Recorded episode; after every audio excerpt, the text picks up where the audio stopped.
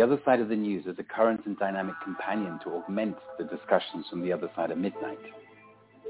We investigate, explore, and extrapolate facts to gain better understanding of current affairs and events, and thus to bring comfort and calm to our wide international audience. It's a spontaneous commentary based on well-verified references vetted through vigilance and discernment. Our Our desire, desire is to awaken your imagination. Imagination with questions.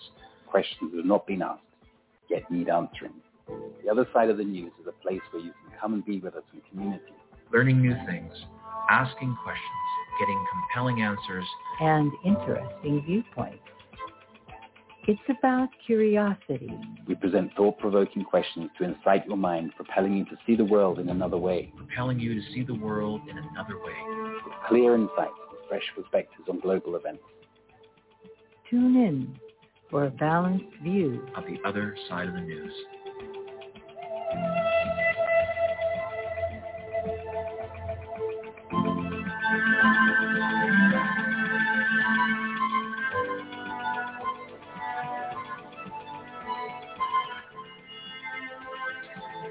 And welcome. Welcome. My name is Timothy Saunders. I'm one of your trio of co-hosts on this 78th edition of The Other Side of the News. I'm speaking to you this early morning from southwest Turkey as the sun rises here, whichever time zone you are currently experiencing. Hopefully, you are relaxing into this show and are eager to hear some fascinating insights regarding this latest topic. I'll soon be joined by Kynthia, from her infamous wheelhouse near the Golden Gate, and Annetta Driscoll, who has recently returned from a road trip through Death Valley, will join us shortly. This show is entitled Cop Out 26. As weak-minded puppet leaders make their way around the world to visit exciting venues such as the Vatican and Glasgow, in the hope to perpetuate the illusion of saving humanity, they are greeted with very mixed reactions. We discover the Vatican does not appear to have a quick turnaround dry cleaning service, and, with inval- and without invisible ski poles, it is easy for some jet-lagged delegates to fall asleep during speeches. I was also surprised to hear Brandon was part of this jet-set entourage, long way from home. Far away from these distractions, tensions are running higher than ever this week not just in Australia, New Zealand, Canada, which seem to be among the hottest COVID crucibles initially selected by the minority.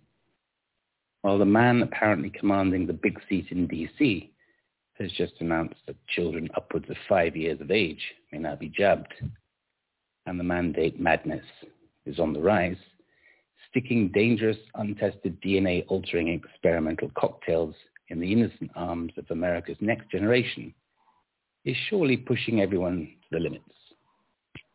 Or you would think so. Keith, please roll sound excerpt A. Getting ready to fight COVID.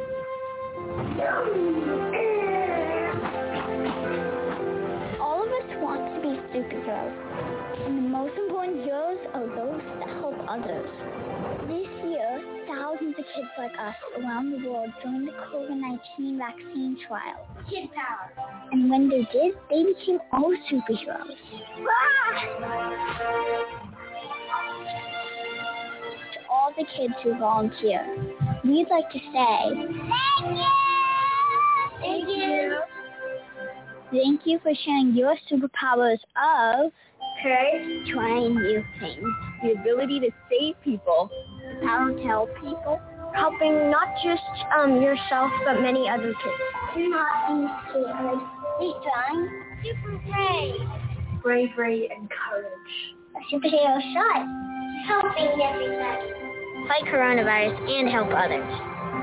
You're helping the whole entire world. Thank you. You are all superheroes. Thank you. Thank you, superheroes. Thank you. You're awesome.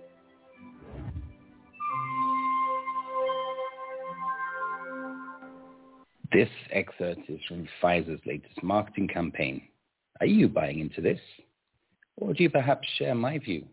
This is an unacceptable and totally abhorrent abuse of the trust children expect and deserve from their parents and guardians. Pfizer is trying to brainwash the sleeping public to be grateful to their youngest and most vulnerable generation for being used as lab rats in this batshit crazy global experiment. The chance of children being adversely affected by COVID is negligible, while the vax is causing more damage and deaths than all other vaccines combined in history. And this is using official figures. And all for what? The majority of COVID cases now with vax people. And this is ironic. The named breakthrough. The vax does not prevent symptoms, does not prevent transmission, and coincidentally, new variants seem to have appeared only since the jabbing season began. What a great success this vax has turned out to be. On the other side of the globe, here are some enlightening words from a passionate nurse who, along with some 3,000 other health workers, refuses to be jabbed, and as a result is taking part in a mass demonstration as they currently stand to lose their jobs unless they submit to the experimental jab. You would think nurses should know better, right? Keith, please roll sound excerpt B. disease control in America under Dr. Fauci, I don't know what will wake people up. You still get COVID, you still transmit COVID. You are still at risk of dying. You are very much at risk of dying. There are massive adverse serious effects. You have not got what 500 healthcare workers in South Australia here protesting silently, respectfully outside Channel 9 because they've got nothing better to do okay? We're on the verge of losing our jobs. We are too young to retire. So as a registered nurse, you're yes. facing losing your job? Absolutely. We don't even know where we stand. Apparently from the ABC News last night, 100 South Australian healthcare workers were being put down. I don't think so. Try 3,000. Okay? That's just in Adelaide alone. This is not okay. Because we want to do what we love doing and that is caring for the South Australian community. We are passionate and we would not be here if we weren't. If we didn't care, we wouldn't be here. Okay? that you're all being asked to respectfully take leave at the moment? We have been given so many different stories from Darwin, now, and we don't know what's going on. We hope that our entitlements get approved. Up until the 14th of November, the next power of emergency gets turned over, probably for another two to four weeks, because we know this is ongoing. We know this is planned. We're not stupid. The hospitals are not full of COVID patients. The, the hospitals are full of vaccinated patients, okay? I've got friends that work in ICU at Flinders. 30 out of 38 patients currently are vaccinated. That is a fact. Okay? The media is, I'm sorry, respectfully to the media, please start telling the truth and please help us help you because you are all targeted. Every single person is targeted. So as a registered nurse, you, are you seeing people in hospital, you treating people? Yes. Serious adverse effects. Serious. And we're talking 20 year olds. We are talking 20-year-olds that have dropped dead. Nothing is getting on the media. Myocarditis is a rare, let me tell you, a rare cardiac condition. All of a sudden, every third 20-year-old's got myocarditis. You know what that leads to? Cardiac transplant. Where do we get hearts from in Australia with the lowest organ donor rate in the world? clarify what your role is in the healthcare system at the moment. At the moment, how yes. long have you worked there for Okay, I've had many roles. I've been, I actually trained at the Royal Adelaide, I'm 51. I've been a nurse for 32 years. I started off as an EN. I went in to do my Bachelor of Nursing. I was a single parent for 18 years. I'm a very strong person, as you can see. And then I went on to do my postgraduate in mental health nursing four years ago. I've got two degrees. I'm not an idiot. I'm not standing here because I'm an idiot. It's because we care about the South Australian community. Currently, I'm a registered mental health nurse at Flinders. I'm passionate about what I do. I look after the most vulnerable people in society. And they are even pushing this onto them. Okay, they are expecting us to push this onto them as mental health nurses. I don't think so. And you've been put on leave, is that right? We're on leave. Um, I've asked to leave without pay. We don't know what's happening. I don't even know if I can get income protection. I'm lucky I've got a husband. A lot of my friends haven't. Okay, they're on the verge of getting kicked out of their houses. How many how many people do you think, how many nurses will the system lose because of the forced, the mandatory vaccination? Nurses alone, close, I'd say at least two and a half thousand in South Australia alone. Okay, this is a small portion. Um, a hundred? I don't think so. It's a lot more. I mean, we're looking at we were looking at ramping pre-COVID. The system is not breaking. The system is broken. It is finished. Are you hearing ambulances all the time? Sirens. That's the vaccine engine. Okay, we this is Adelaide. We're a small city. We don't get ambulances every hour. What's going on? People need to start asking questions. This is nothing against SA Health. All right it's bigger than this. So just to clarify, so what then? What is the what's the answer? What? How do you think the government should be treating it? I think there should be freedom of choice. I mean, some of us have underlying comorbidities, and we know we know this is not a safe vaccine. I'm sorry, but it usually takes 20 years to produce a safe vaccine, and that's if it's safe. The quickest before this was seven years, and even that's too fast. You cannot, you cannot produce a safe vaccine in four to six months. I'm sorry. And they are taking people for granted. And to go for our children in Australia with Moderna, 5 to 12 year olds, when they're not allowed to do that in America, absolutely abhorrent. Okay? All of you have got children, or if you haven't, you've got nieces and nephews. They're after our kids. Not in America. Moderna is cancelled in America. Why Australian children? How about, why? How about Scandinavia? Scandinavia. Why? Why Australia? Why New Zealand? Are we the testing ground? What's going on? I think we need to ask questions here, okay? We are the voice for our children. We are the voice for our people in South Australia. We are the voice for patients. What about the people with cancer? What about the people with cardiac illness? What about the kids with leukemia? No one cares anymore. No one cares about anything but COVID. You mentioned, um, you mentioned the system's broken. What is this? Is this going to decimate it now? Beyond decimation. Like, put it this way. I hear that uh, AMBOs are saying 90 minutes for a person with chest pain at home. 1.5 hours to get the help you need. Okay? People are dying in their homes and not getting the assistance they need. And then there's the issue of, oh, they died of COVID. Did they? Did they die of COVID or did, they die with COVID? There's the difference. Of or with. Yes, and to lock people out who are not vaccinated, excuse me, I pay a Medicare levy, I pay private health insurance. What right does any private hospital in this city have to lock me out or have an operation when I pay private health insurance? We just stop paying taxes. Is that what they want? Cool. Any other treatments apart from vaccines? Uh, absolutely, there's other treatments. Tim, there's ivermectin, there's hydroxychloroquine. Two months after this pandemic started, pharmacies were not allowed to distribute ivermectin. GPs were put on warning from AHPRA, the AMA. You will not be prescribing ivermectin. India has no COVID. Why? Because of ivermectin. It is safe. It has won the Nobel Prize in 2015. It's been around for what, 42 years now. The most safe medication ever produced in history. We have no access to it. People are buying horse wormer on eBay because it's a horse worm. It's an antiparasitic. It's a very, very simple, safe, effective, cheap drug. That doesn't help Pfizer, does it? For this shit. Money. Certainly hope so. Absolutely. I mean,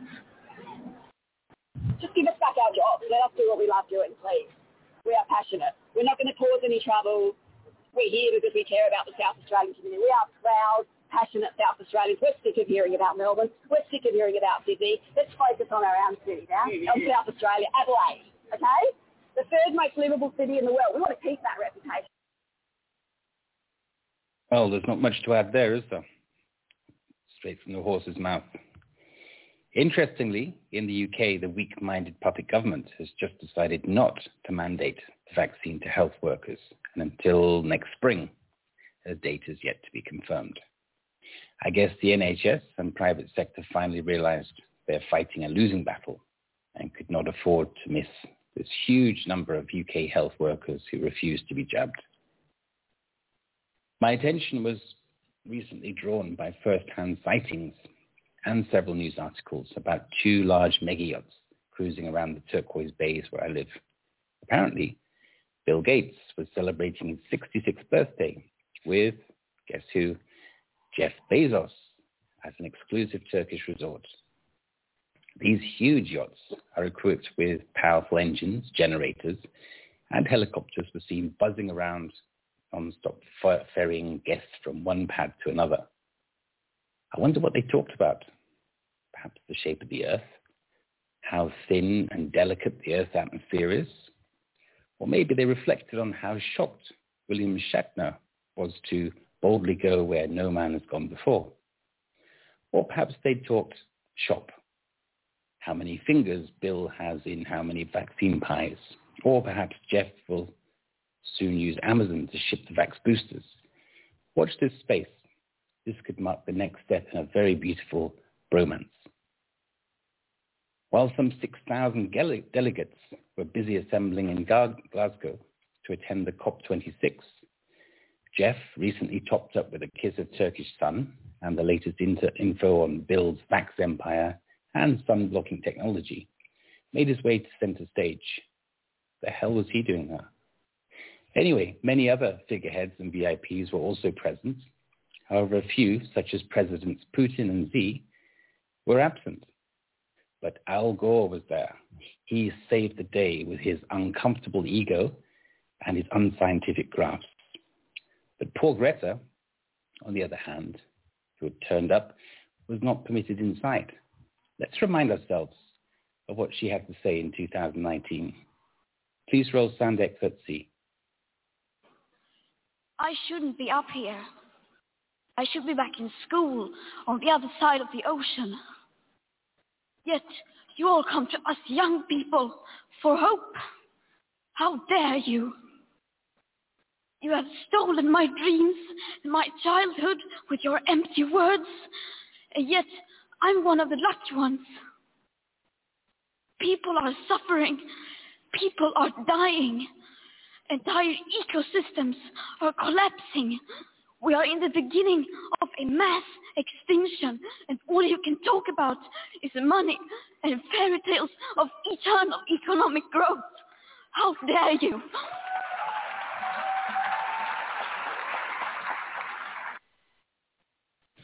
Well, we've all had fun with this speech. While she was clearly used by the minority to mobilize and then scare the younger generation, she has now clearly been spat out of the system. Keith, please roll stand excerpt D. You can shove your climate crisis up your arse. You can shove your climate crisis up your arse. You can shove your climate crisis. You can shove your climate crisis. You can shove your climate crisis up your arse.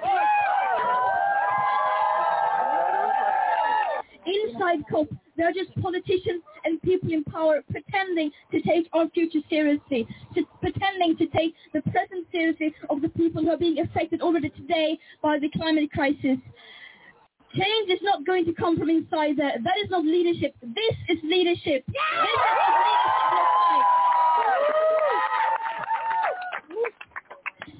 We say no more blah, blah, blah. No more exploitation of people and nature and the planet. No more exploitation. No more blah, blah, blah. No more whatever the fuck they're doing inside there. We're sick and tired of it, and we're going to make the change, whether they like it or not. This keep on going for too long. We're not going to let them get away anymore. That was Greta speaking a few days ago outside the COP26 convention. Either she doesn't have a scriptwriter or perhaps she's borrowing uh, Sleepy Joe Biden's uh, teleprompter. Anyway, she does not appear to be the sharpest knife in the drawer. Either that or she's changed sides, as the song she was singing did not in any way support the aims of the COP26. In fact, the people singing this are most likely all aligned with those who believe the climate crisis is yet just another hoax. Does anyone else notice a correlation between the climate hoax and the pandemic hoax? Well, I'd not blame you if you're only just waking up to this. After all, most of us have only recently woke up to COVID during the last two years to flatten the curve for two weeks. Just take a minute.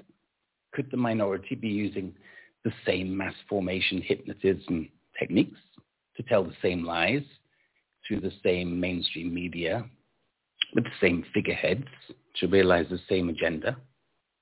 Hmm. Did you see the recent dinosaur videos speaking about mass extinction at the UN? Nice animation, by the way. According to the latest science, though, the dinosaurs died out around 300,000 years before this asteroid hit the Yucatan Peninsula 65 million years ago. That places a rather large spanner in the conventional theory. While you may be programmed to believe the likes of this, listen carefully and compare this excerpt with the following one. Keith, please roll sound excerpt E. As you spend the next two weeks debating, negotiating, persuading, and compromising, as you surely must, it's easy to forget that ultimately the emergency climate comes down to a single number, the concentration of carbon in our atmosphere. The measure that greatly determines global temperature. And the changes in that one number is the clearest way to chart our own story, for it defines our relationship with our world.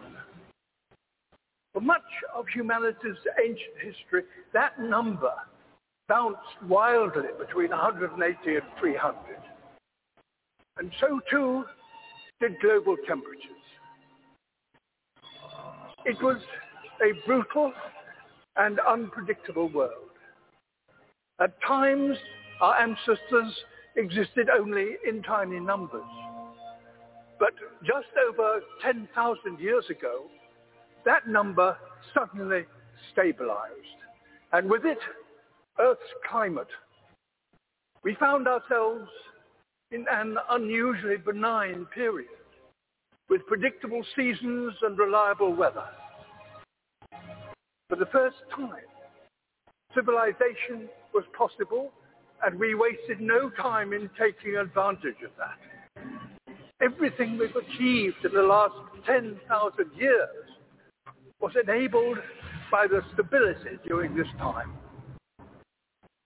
The global temperature has not wavered over this period by more than plus or minus one degree Celsius. Until now. One burning of fossil, our uh, burning of fossil fuels, our destruction of nature, our approach to industry, construction and learning are releasing carbon into the atmosphere at an unprecedented pace and scale. We are already in trouble. The stability we all depend on is breaking. This story is one of inequality as well as instability. Today, those who've done the least to cause this problem are being the hardest hit. Ultimately, all of us will feel the impact, some of which are now unavoidable. Is this how our story is due to end? A tale of the smartest species doomed by that all too human characteristic of failing to see the bigger picture in pursuit of short-term goals. Perhaps the fact that the people most affected by climate change are no longer some imagined future generation, but young people alive today. Perhaps that will give us the impetus we need to rewrite our story, to turn this tragedy into a triumph we are, after all, the greatest problem solvers to have ever existed on Earth. We now understand this problem. We know how to stop the number rising and put it in reverse. We must have carbon emissions, halt them this decade. We must recapture billions of tons of carbon from the air. We must fix our sights on keeping one and a half degrees within reach. A new industrial revolution powered by millions of sustainable innovations is essential and is indeed already beginning. We will all share in the benefits. affordable clean energy, healthy air, and enough food to sustain us all. Nature is a key ally. Wherever we restore the wild, it will recapture carbon and help us bring back balance to our planet. And as we work to build a better world, we must acknowledge no nation has completed its development because no advanced nation is yet sustainable. All have a journey still to complete so that all nations have a good standard of living and a modest footprint. We're going to have to learn together how to achieve this, ensuring none are left behind. We must use this opportunity to create a more equal world. And our motivation should not be fear, but hope. It comes down to this. The people alive now are the generation to come will look at this conference and consider one thing. Did that number stop rising and start to drop as a result of commitments made here? There's every reason to believe that the answer can be yes. If working apart, we are force powerful enough to destabilize our planet, surely working together, we are powerful enough to save it. In my lifetime, I've witnessed a terrible decline. In yours, you could and should witness a wonderful recovery. That desperate hope, ladies and gentlemen, delegates, excellencies, is why the world is looking to you and why you are here. Thank you.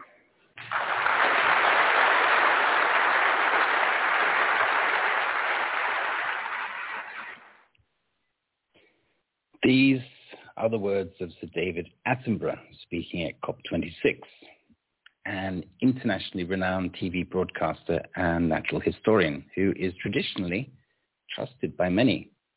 However, I can no longer listen to any more of this, well, disproportionate and unscientific propaganda. This is utter rubbish. It seems that David has totally sold out and bought into the minority's mainstream narrative he is no longer able to see the bigger picture. Let's change channel and listen to this rather refreshing voice.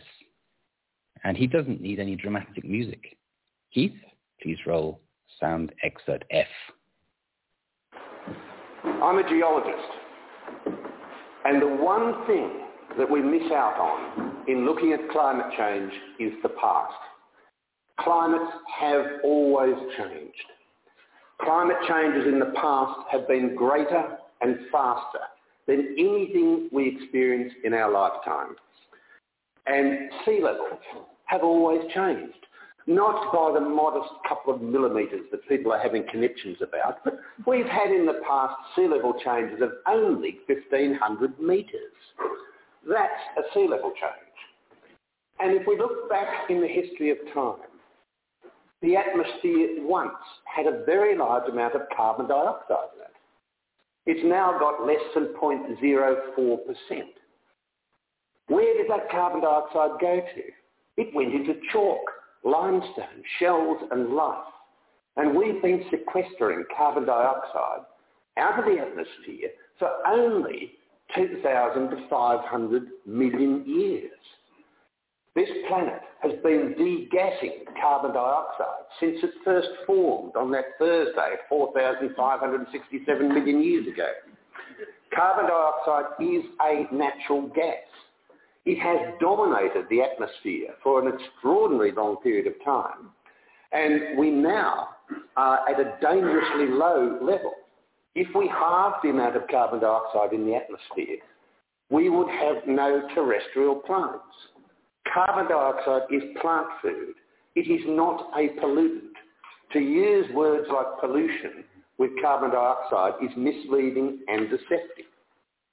But the past gives us a wonderful story.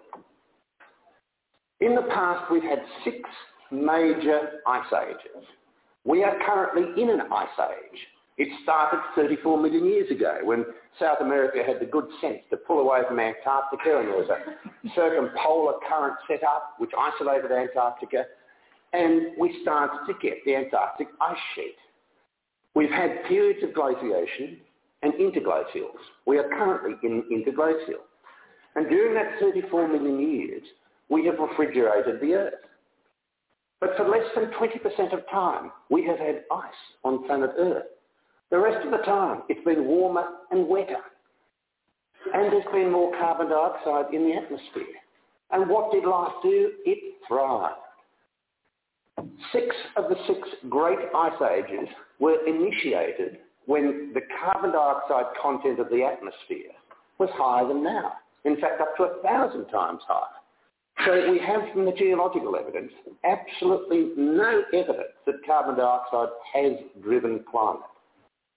For some odd reason, the major driver of climate is that great ball of heat in the sky, which we call the sun. That's, that's, you heard it here first. It's really quite unusual. And we change our distance from the sun. Every 100,000 years, our orbit changes from elliptical to circular. And we have a cycle of 90,000 years of cold and 10,000 years of warm. We're in one of those warm cycles now. And every 43,000 years, the axis of the Earth changes a little bit. And every 21,000 years, we get a bit of a wobble. Each of those orbital events puts further from the sun. Every now and then, we get bombarded by cosmic rays coming from a supernova eruption somewhere out there. And if the sun's magnetic field cannot drive these away, we start to form low-level clouds. We've got extremely good evidence that this process has been going on for a very long period of time. Every now and then continents start to move, and they move at very rapid rates. They move about this much every year. And at one time, a continent can be over a pole. At another time, it can be at the equator. Those moving continents change the major heat balance on the Earth. And that's the ocean currents. The oceans carry far more heat than the atmosphere. Every now and then, because of major geological processes, we'll get a great bulge on the ocean floor of new volcanic rock. That changes ocean currents. Every year we have 10,000 cubic kilometres of seawater that goes through new volcanic rocks in the ocean floor. That exchanges heat. The reaction between seawater and the rocks stops the oceans becoming acid. When we run out of rocks, the oceans will become acid, but don't wait up. It will be a long time. We see 1,500 terrestrial volcanoes on planet Earth. We only measure 20 of them, and very few of those uh, measurements are really accurate, but they tell us that a little bit of carbon dioxide leaks out of those volcanoes. But what we don't hear is that there are at least 3.47 million volcanoes on the sea floor which leak out huge amounts of carbon dioxide. We have got pools of liquid carbon dioxide on the sea floor.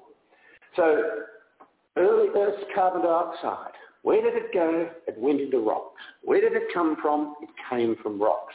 What did it do to the planet? We did not fry and die. We didn't have runaway greenhouse. Well, that's just geology. That's, that's not important. So let's, let's look in more modern times. In more modern times, we have drill cores that have gone through the ice sheets. Snow, when it falls, captures some air that air is then trapped in the ice. We can later extract it from drill core and measure the amount of carbon dioxide in the air. And we can see with our cycles of glaciation and interglacials that when we finish an interglacial event, then we release carbon dioxide some 800 million years later. Uh, sorry, 800 years later. So what's that telling us? It's telling us that temperature is driving carbon dioxide, not that carbon dioxide is driving temperature. Oh yes, but that's only hundreds of thousands of years ago. Forget that. Well, let's go to more modern times. We've been measuring temperatures accurately since 1850, and the accuracy is plus or minus one degree Celsius for those ancient measurements.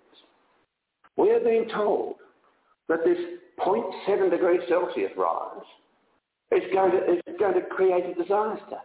I've only got to move over to here and I've had a 0.7 degree Celsius temperature rise. Where do you people go for your summer holidays? You go to a warmer climate. We are creatures from the Rift Valley. we like warm climates. If someone from Helsinki moves to Singapore, there's an average temperature rise of 22 degrees Celsius. Singaporeans don't drop dead in the streets from the temperature. so we are creatures of warm climates. And we've been measuring temperature and we have seen a slight warming from 1860 to 1890. And then a slight cooling until 1910. Then a warming until 1940, so much so that the Northwest Passage was open. Then a cooling until 1977. And then a warming until the end of the century. And now we're in a period of cooling. So we've had these cycles of warming and cooling. Strange that these cycles are actually related to changes in the heat balance in the oceans. So we have these 60-year cycles over a long warming event. We are in a period of global warming. It has been warming since the Maunder minimum 330 years ago. These were the times when you had the ice fairs on the Thames. These are the times when the Dutch masters painted hoarfrosts and bitterly cold conditions. That was the time when the sun was a bit inactive and we had no sunspot activity. So we're in a long period of warming. And one of the questions that I ask in this book is which part of the last 330 years of warming is due to human activity and which part is natural? These are questions that kids should ask their school teachers and they're deliberately unanswerable questions because I am of the view that many children are getting fed environmental propaganda in the schools and are not being given the critical and analytical facilities to be able to dissect the argument. So we're in a period of warming. What's the worry? It's quite normal. And let's just look at history. The one thing that the climate industry, which it is, ignores is history. In Roman times, it was warm. It was considerably warmer than now. And we know that. They kept good records. They grew olives up the Rhine River as far as Bonn. They had wine grapes in Yorkshire. We know from their clothing that it was warm. Possibly they were going to an orgy, but I think it's more likely it was warm. And that warming suddenly stopped in 535 AD. And we entered the Dark Ages. And in 535 AD, we had Krakatoa fill the atmosphere with aerosols. And it wasn't a big volcano. Only 30 cubic kilometres of aerosols go into the atmosphere. We've had bigger ones in Yellowstone. We've had even bigger ones in New Zealand where 10,000 cubic kilometres of aerosols have gone into the atmosphere. And we pray for another one because that's the only way we'll ever beat them at rugby. Let's wipe them out. we had two volcanoes, one in Rabaul and one in Krakatoa in Indonesia in 535, 536. We went into the Dark Ages. It was cool. What happened? Crops failed. We starved. We had civil unrest. We had cannibalism. We broke out of that into the medieval warming. First to feel it were the Vikings. The seas became calmer. They could go further fishing. They actually went to Newfoundland, which they called Vinland. In Greenland, grapes and barley were growing. In Greenland, the graves were deep because there was no permafrost. It was a wonderful benign climate, five degrees warmer than now. Eric the Red was saying, come to Greenland, it's a wonderful climate, and it was. And then we went through a period of solar inactivity, and in 23 years, we went from the medieval warming into the Little Ice Age. And that Little Ice Age ended 330 years ago. So what do you think would happen after a Little Ice Age? Do you think it'd get colder, or do you think it'd get warmer? The only reason that the arguments of science have got any traction in society is that they have been related to the last 30 years or 40 years of temperature measurements. I see with great interest the Met Office is telling us that this is the hottest year on record, but you might be on a different calendar to me, but I don't think this year's finished yet. And uh, this time last year I was in London, as I was the time before, the year before, and it was miserable. It was cold. It was very cold. So those sort of predictions made just before a big climate conference, one has to be very sceptical of. So in science, skepticism is not a pejorative word. In science, there is no consensus. In science, there are constant battles. A good example, we all knew that we got ulcers from an acid stomach and from stress. So we took pills and rubbed our bellies and, and hoped the ulcers would go away until two scientists who were not following the mainstream, who were not following the consensus, were arguing that this was due to a bacterium. And no one listened. Ultimately, one of them took the bacterium, developed ulcers, took the antidote. And for that, they get a Nobel Prize. You do not get a Nobel Prize for following the consensus or saying the science is settled. I believe we've had an enormous corruption of science and the scientific method. I believe that the monies that are floating around for climate research, um, which is a current fad and fashion, are quite perverse. I believe we're putting science backwards. And come the next inevitable pandemic, we may not have the weapons to handle it. We might go waving herds and chanting rather than creating an antidote. So this, for me, this climate industry has been a huge attack on the scientific method. It has been an attack on my science and history, and things, fortunately, are changing. I finish with one last point. You've got your Climate Change Act. We've just had a carbon tax in Australia. 19 bills went through Parliament. And our carbon tax is to lower the emissions of carbon dioxide from our employment generating industries in Australia. And it's wonderful. We've led the world in suicide. And our carbon tax is to knock down our emissions by 5%. Now you can do the sums. And the sums are very simple. The IPCC says that 3% of annual emissions are from humans. Why is it that that 3% drive climate change is beyond me and not the other 97%? But that's another matter. Australia puts out 1.5% of the world's CO2 emissions. You can do the calculations, and by Australia knocking back their emissions by 5%, we will, by the year 2050, have lowered global temperatures by 0.00007 degrees Celsius. So I do hope you enjoy our sacrifice in giving you a warmer climate here in England. Thank you.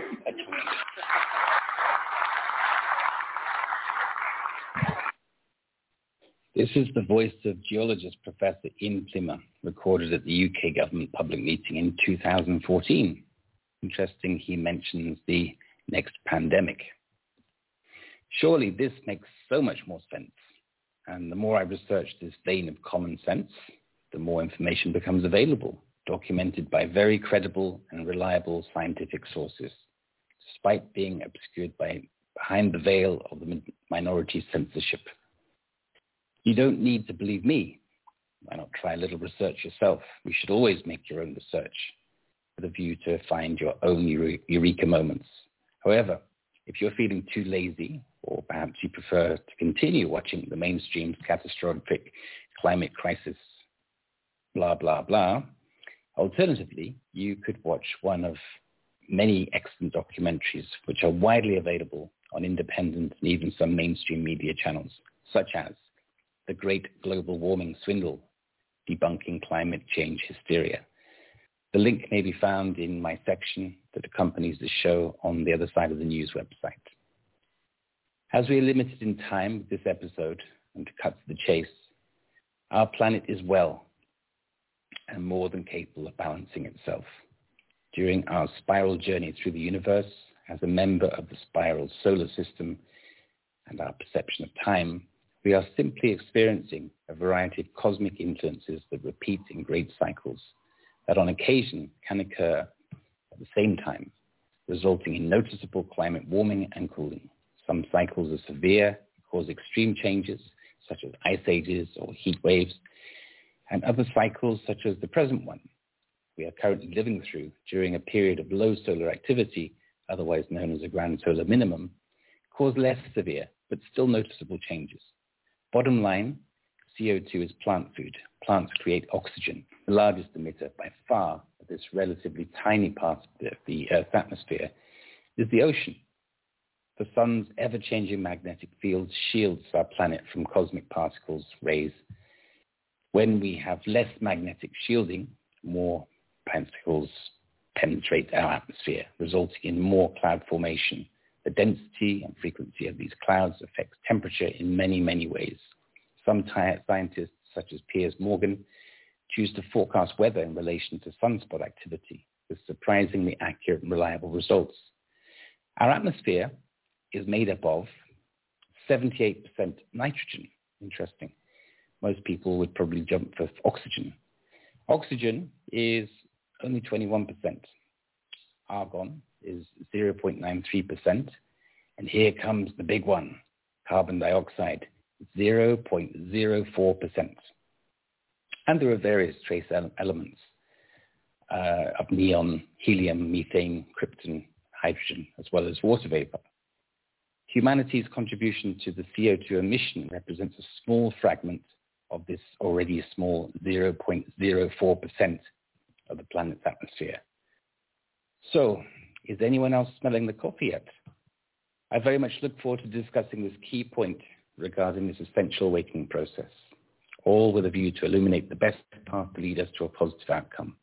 You may find us at www.theothersideofthenews.com. There you will see details for the show, quick links to our bios, as well as links to our show items, references, and selected research. As usual, there's a huge collection of information to read, watch, and listen to, most of which has been handpicked from independent sources. I urge you to study them and even download your own copies sooner than later as the censorship robots work around the clock to rewrite our history in real time. During the last week, we have been inundated by a torrent of remarkable events and headlines reported in the news.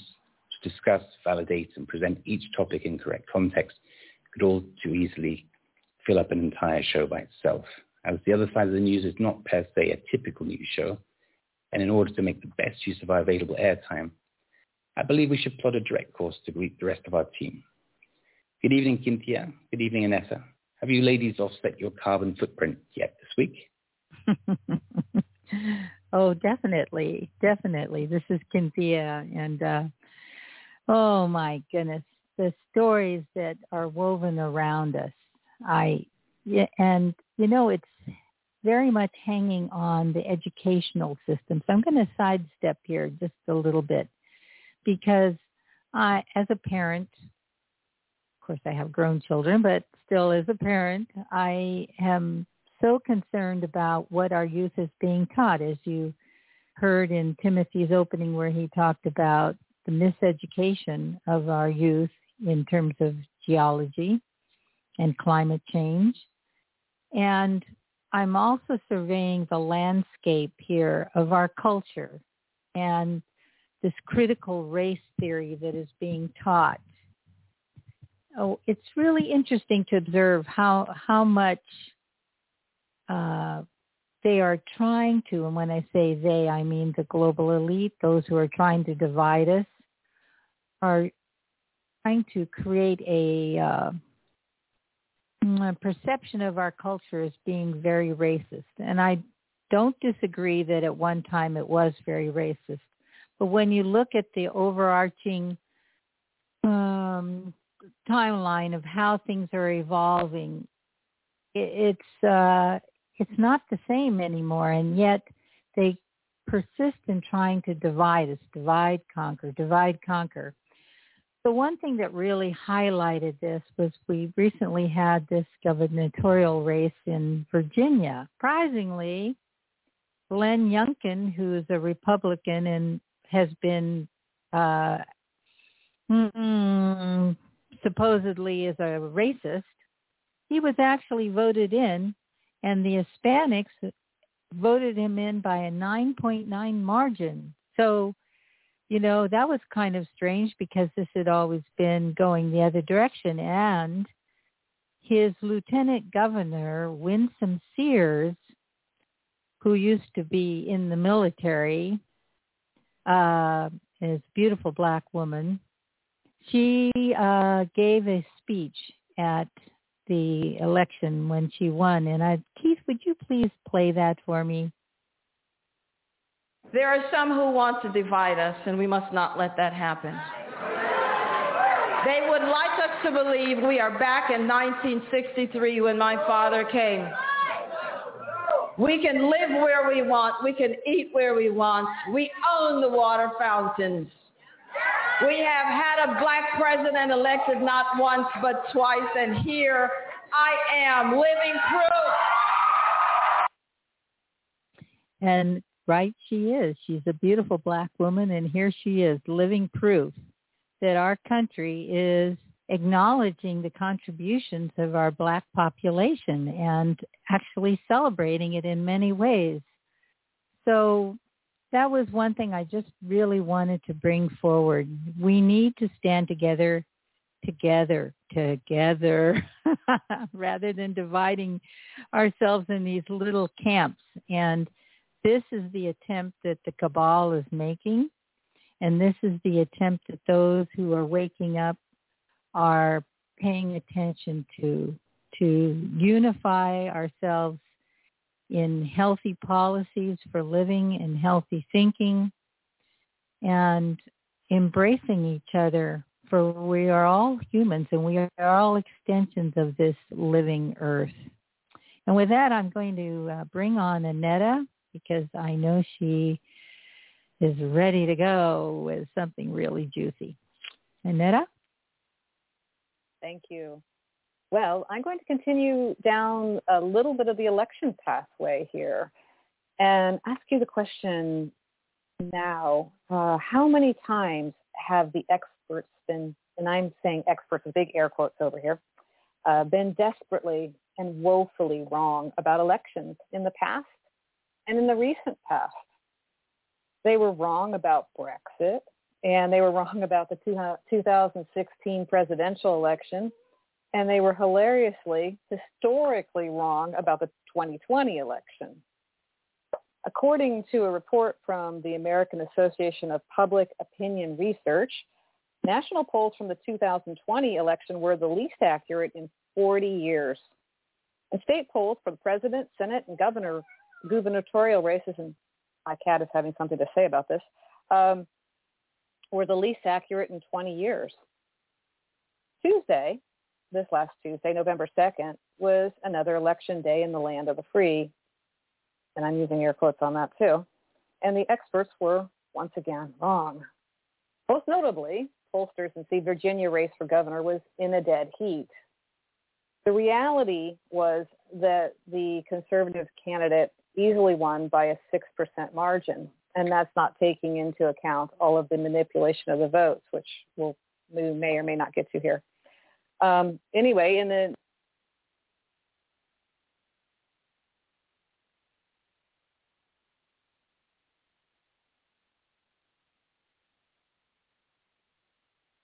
I can hear you again. Yes, sorry, we lost you for a few minutes, I think. Please continue.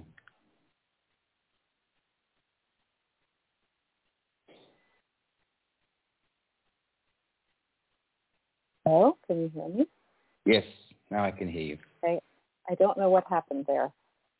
Okay, so I'm not sure where I cut out, but um, anyway, in New Jersey's gubernatorial race, the experts um, were claiming that there, the more conservative challenger was so far behind in the polls that he didn't even stand a chance.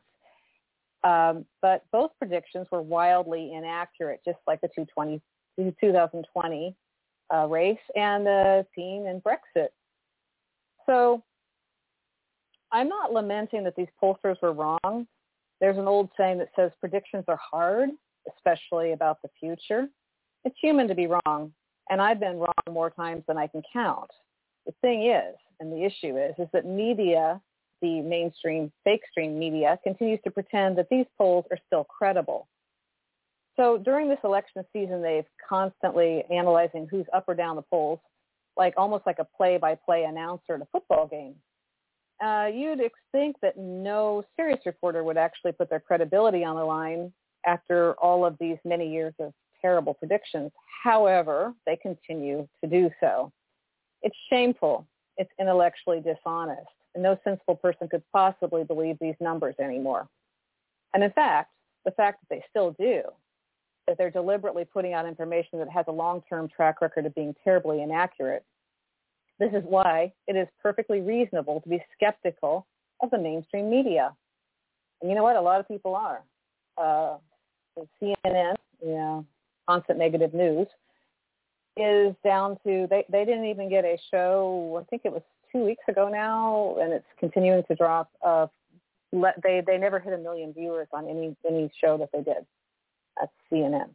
So anyway, they prove time and time again they cannot be trusted, you know, to present objective information. So if you're skeptical, you're not the one with the problem. Of course, don't believe everything that they say. They'll call you, if you don't believe, I'm sorry, if you don't believe that everything they say, they'll call you a conspiracy theorist. I like to say I'm a conspiracy analyst.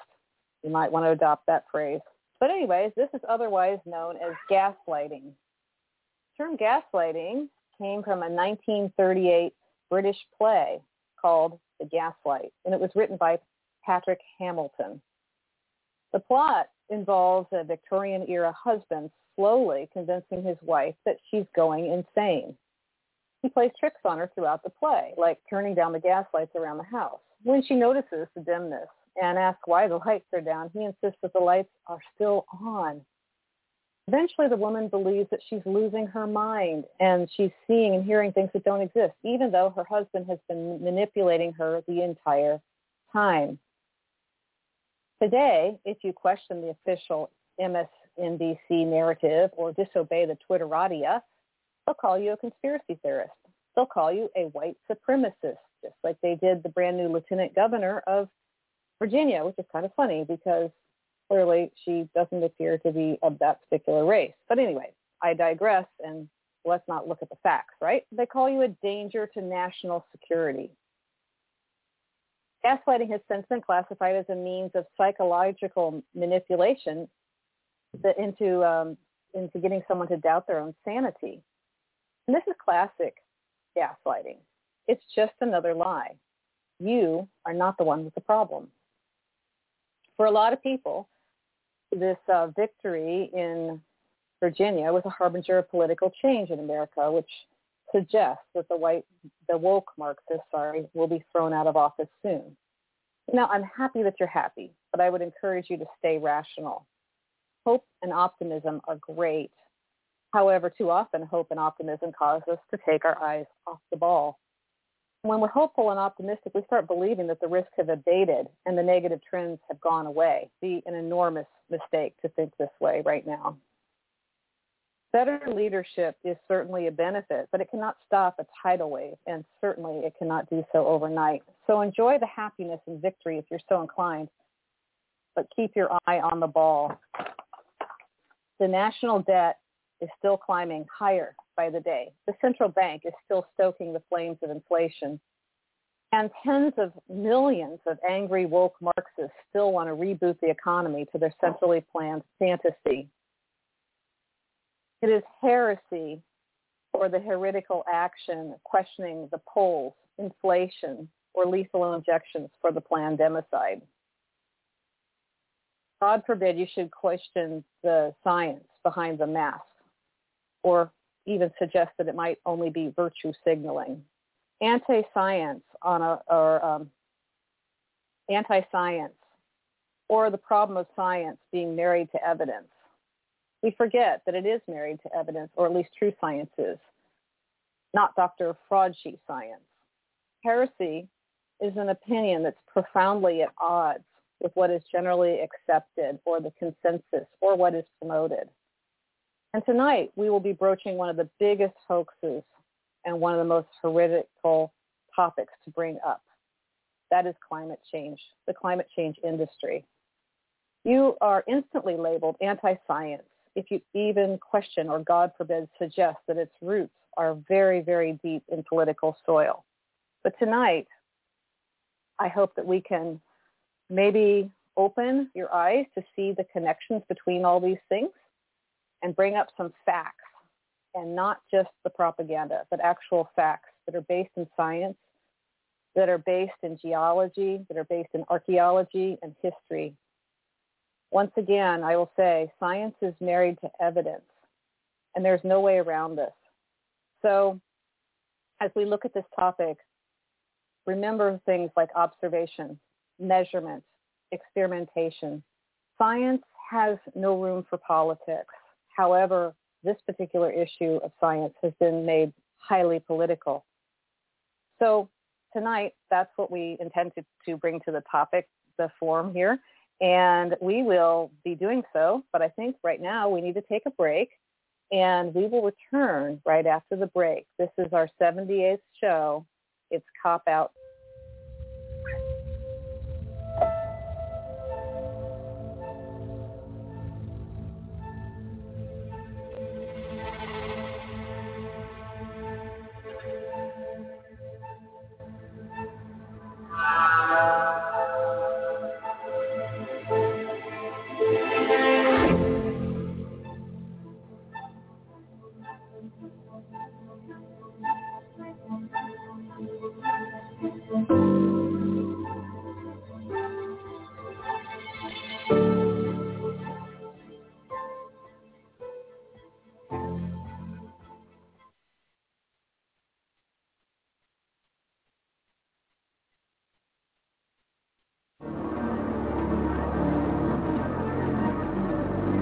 The Other Side of Midnight.com. Talk radio with pictures on demand. Liberate your hyperdimensional time scale and non-linearly access over 400 hours of conversation at the cutting edge of science and thought. Join Club 19.5 to get access to exclusive content that fits your interests and time schedule filter episodes by guest or subject. Membership costs $9.95 a month, 33 cents a day. Talk radio with pictures on demand. The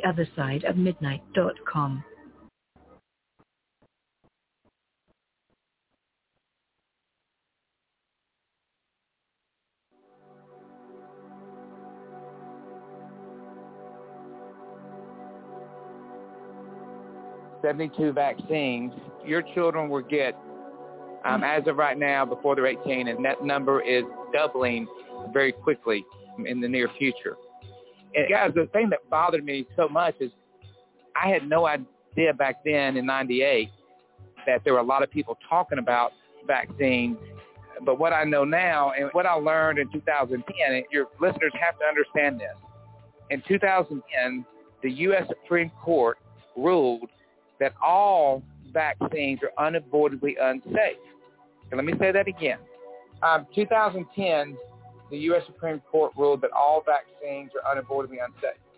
This should be very eye-opening to anybody out there because what they're telling you that now is if you vaccinate your children, you have to deal with the consequences because they've just told you that all vaccines are unavoidably unsafe.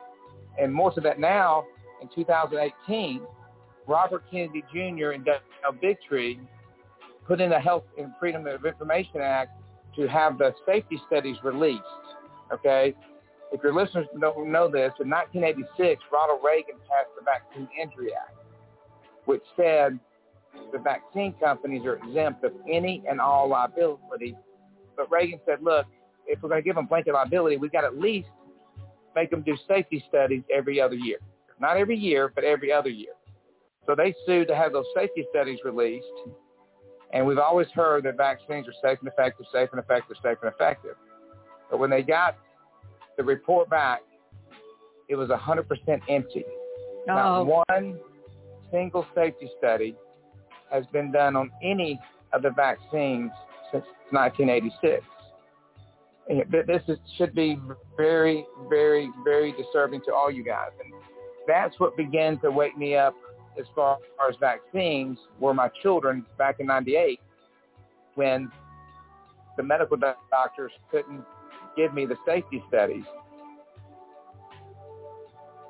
Guys, this is Christopher Key. Never forget it. It's Christ oh, Ofer. Christ is in me. He's in my name. Never forget my last name. It's Key, K-E-Y. God's given us the keys to unlock the doors that Satan never wanted unlocked, and we do it for our children. I so enjoyed the show tonight. The other side of the news is beyond fabulous.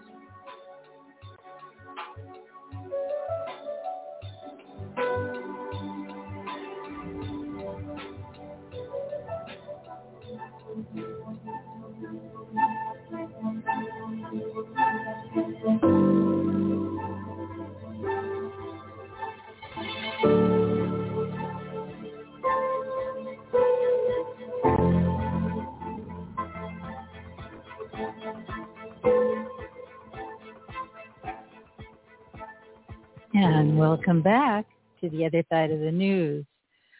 Tonight, we're having a roundtable with Timothy Saunders, Annetta Driscoll, and myself, Kynthia. And the show is called Cop Out 26. And I'd like to bring Timothy back on. Well, thank you. I thought maybe you'd had enough of me after that slightly No long, way. longer than normal. Uh, No, opening. oh, no, no, no, no. I think this is a really unusual topic, and I think we need to go deep. So have at it. Absolutely. Well, first of all, um, you know, I, I did a fair amount of dot joining there, or dot connecting, I should say, in the opening. Uh, we have just seen this, you know, huge distraction over there in Glasgow with all sorts of people. There are something around 6,000 people flew into Glasgow, uh, all using, you know, oil-based fuels, and uh, I don't know how many people arrived in electric vehicles or electric hovercrafts or whatever they think they're going to use to sort of uh, avoid the carbon footprint. What, what do you actually think about that? I mean, isn't that the personification of hypocrisy for start when everybody else has been working with Zoom for the last two years during this pandemic? Oh, for sure. And it also shows how little regard they have for our opinion. They could care less if we notice. They, we're inconsequential. Well, we are inconsequential. Or oh, so they think, yeah, that's what they believe, yeah. But on the other hand, apparently we're the ones that have to pick up the, the bill because isn't this all about, you know, the, the new carbon tax Uh, offsetting our carbon footprint uh, by by paying somebody, I don't know who it is, but money so that we can relieve our guilt about something we're not actually really harming. I mean, that, that's the way I look at it. I mean, let me just put something on the record. Is I totally agree. It's a good idea to plant more trees. I totally agree. It's a good idea to clean up the oceans. I totally agree. It's good to, you know, enjoy organic food and so on and so on. I totally agree. It's good to, you know, stop pollution, to refine and purify our planet. That's all obviously a good idea. It's a no-brainer. But I do not agree that this insignificant amount of carbon dioxide, which we're supposed to be uh, emitting through, you know, the uh, the bowels of our humanity, is ruining the planet because it just isn't. It, it's so insignificant up the huge amounts of natural carbon dioxide around in this planet that it, it's it's it's got to be a manipulation of the people to to pay a new taxation. That's what I think it is. Mm-hmm. Well, it's a moneymaker, but it's also a control mechanism. I mean, if you, for example, if you're using the social credit system, which is clearly the vaccine passport, this is this is all woven together. For those that survive, then we get these, you know, what they would like is these passports, and they, they track absolutely everything, which actually we now know uh, with what's in the vaccines, they literally are tracking. And and I, and I use that term very liberally. It's, they're not actually vaccines, but I think anyone who's listened to this show knows that. But okay, so the lethal injections, the jabber, jabberdo, whatever you want to call it. But they they actually are using this as a means of tracking, right down to whether you can drive, whether you get the credits to be able to drive. So it's a way of controlling and manipulating the slave system even further and making a lot of money on it because this this money, if you look at the way these accords and like the Paris climate change, which everyone had a meltdown when Trump uh, backed out of that, which at, at first I did too, because I didn't know any better. I really didn't. But what I now realize is it was all about taxation, et cetera, et cetera, for something that actually is completely is in the face of science is absolutely wrong. And then we all get to pay the price and lose our freedom for it.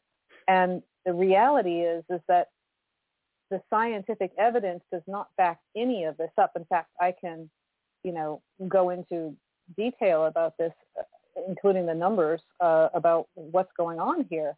And it, it, doesn't make any sense at all, except if you're, except if you're Klaus Schwab or someone who wants us to all have, own nothing and be happy. Uh, I don't think any of us would be very happy with this. So I think that's where this is all going.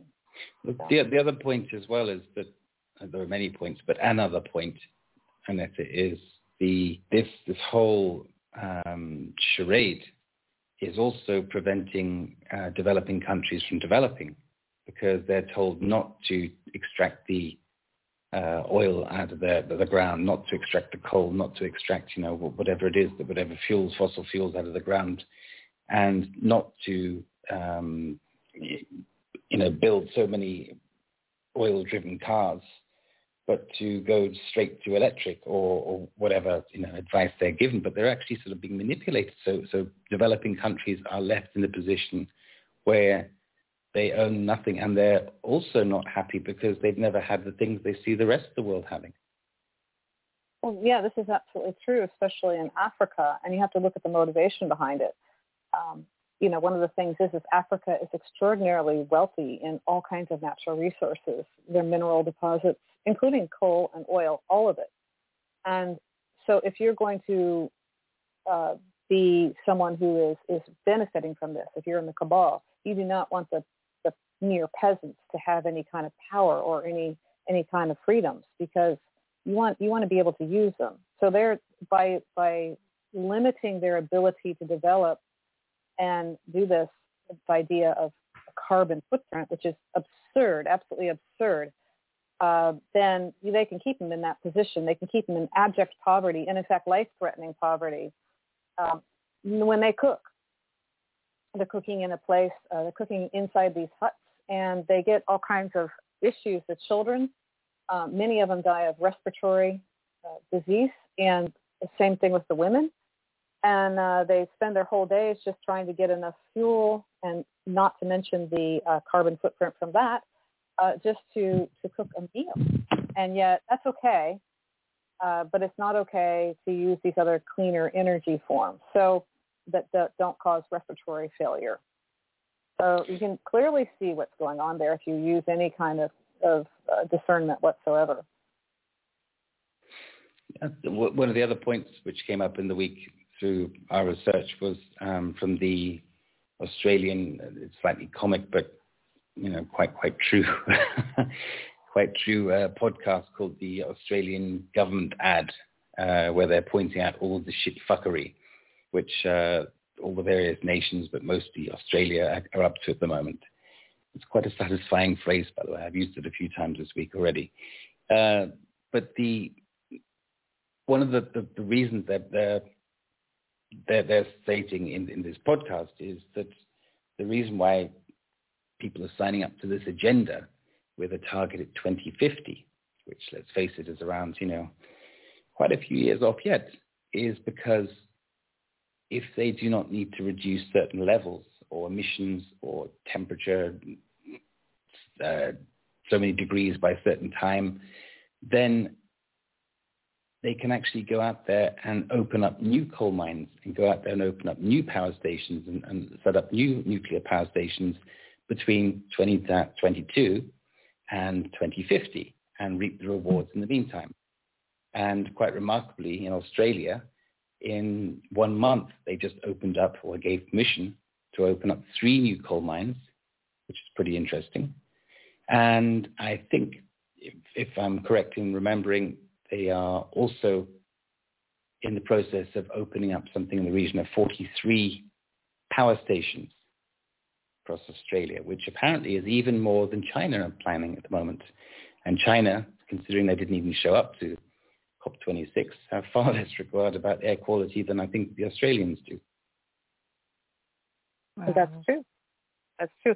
And you know, I mean, I, I love numbers. So if you took the current carbon dioxide, and, and I do want to get into this idea of carbon dioxide, what it actually is, we can get there, but if you Go took the current levels and you do, you doubled them, uh, it would the effect right now currently with the sun situation as we have it, blah blah blah. It would raise the temperature of the Earth 0.2 degrees Celsius. Now, that's by doubling it.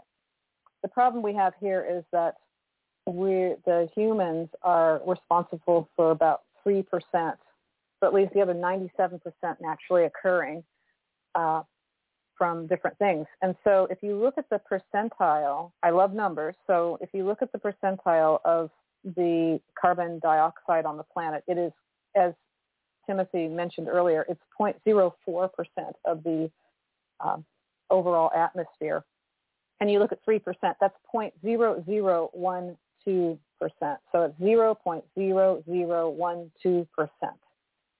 That's even less than your chances of dying of COVID and which we know is virtually nothing, if, and especially if you have any treatment. But you know, let you know when we look at this and and you start to like put this in perspective. Not to mention that it appears that temperature drives carbon dioxide, not the other way around. If we look at the historical data that we have, and it seems to follow the temperature trends, which move up and down based on the sun, not anything else, and the sunspot activity, and it follows it by a 800 years, 800 years behind. Why? Because the ocean is what mitigates the temperature. I grew up, um, I originally am from Massachusetts and I, I live in California now, both places right on the ocean.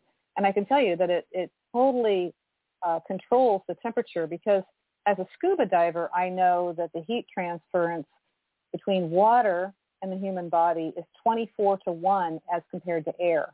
So if you're in a environment that's 80 degrees with air temperature, you're not going to feel cold. But if you are diving in water that's 80 degrees, you're going to get colder. Your core temperature is going to drop from your normal body temperature of 98.6 a lot faster, in fact 24 times faster. So if you think about this, this is how water holds all this heat. And that's why it takes 800 years for it actually to show up, which seems amazing, but that is statistically in data what we've got looking, what, what we're looking at. So just, just to throw some little bit of science there. Well, thanks for that. What, one of the other points that really came out was to David Attenborough. I mean, I've grew up with him, you know, on, on, as a TV presenter showing amazing things in natural environments, and, and we've all, I'm sure, seen at some point in our life some of his, you know, long series. Um, I have to say, generally speaking, I, I did hold him in high regard. But for him to get up there on stage and come out with this utter rubbish, uh, I'm sorry, but he, he's just being used. He, he's the new Greta. Um, I, I think that's so sad that a lot of people are going to be programmed to, to believe every word he says, just because of who he is and what he's done. And So you think- know, voice. Sorry. He said the trusted voice. Well, yes. I mean, you know, wouldn't you, if, if you were going to market a campaign which is not based on science, wouldn't you, you want to take icons out of uh, the industry to, to present them to people so that they will not be awake, awakened while you're telling them the latest level of bullshit? Mm-hmm. You know, and this is across the board too, because I just had a discussion with a friend yesterday. Bill Nye is the science guy. I don't know. He's he's in the states. I'm not sure how far his reach is, but he's a science. Bill Nye is a science guy. Is a guy who talks about science and talks about it in terms that kids can understand. And he, they have turned him into a mouthpiece for the lethal injections. And again, it's another case of people trust this person and then they they use them. And i get you know i mean the guy has to be bought and sold. He he has to know if he has any uh, this just like uh, attenborough he he he has to know that this is not true. He's a science person but they still are willing to be bought and sold. So you know we go back to keeping your eye on the ball and paying attention and, and you know, one of the things that I think, you know, with to, to the point that Kynthia brought up about education, we've had the education system educate critical thinking right out of everybody. Um, it, it, it, critical thinking really comes down to questioning and, you know, committing that uh, heresy of questioning. I also like to mention that, like with children, because critical thinking isn't developed, it really is such an emotional charge. I can see how Greta was used easily. I can you can hear how emotionally charged she is, and but she wasn't given all the facts. She was given, you know, the propaganda. And you know, Timothy, when you played that first ad in your opening for kids, I just wanted to vomit. I'm sorry. I just like, oh my gosh, what are they doing? There, yeah, there really were a couple clips like me. that that they were really hard to listen to. I have to say. Yeah, I saw a cartoon that just ripped my heart out. You know, they're making it like, oh, this is such a wonderful thing, and I'm thinking, oh, you're just leading the babes to slaughter. It really saddens me. Absolutely. I mean, this news of just to jump sideways slightly, this news coming out with Biden, I, I, I think I, I think I did see the the the podcast of the press conference when he announced, uh, you know, jabs were going to happen now to five years plus. Um, what has been the reaction locally? I mean, if you have you spoken to people about this? If you talk to people in your area, your family, what do they think about this? I personally haven't, but what I find very interesting, and we've talked about this on the show. I think um, the last time we had Carrie Madej on, we talked about this, which was a while ago, and I know that I've mentioned it, that they have put out a notice to pediatricians uh, to be on alert. And I can't remember the name; they've renamed it, but it's basically it's polio, and they're expecting it to be in five-year-olds. Now they had to know that they were going to have this thing ran through for approval, and they have loaded this lethal injection with um, whatever's causing the polio. Uh, you know, just like they've got it loaded with with many other things. Um, well, remember India.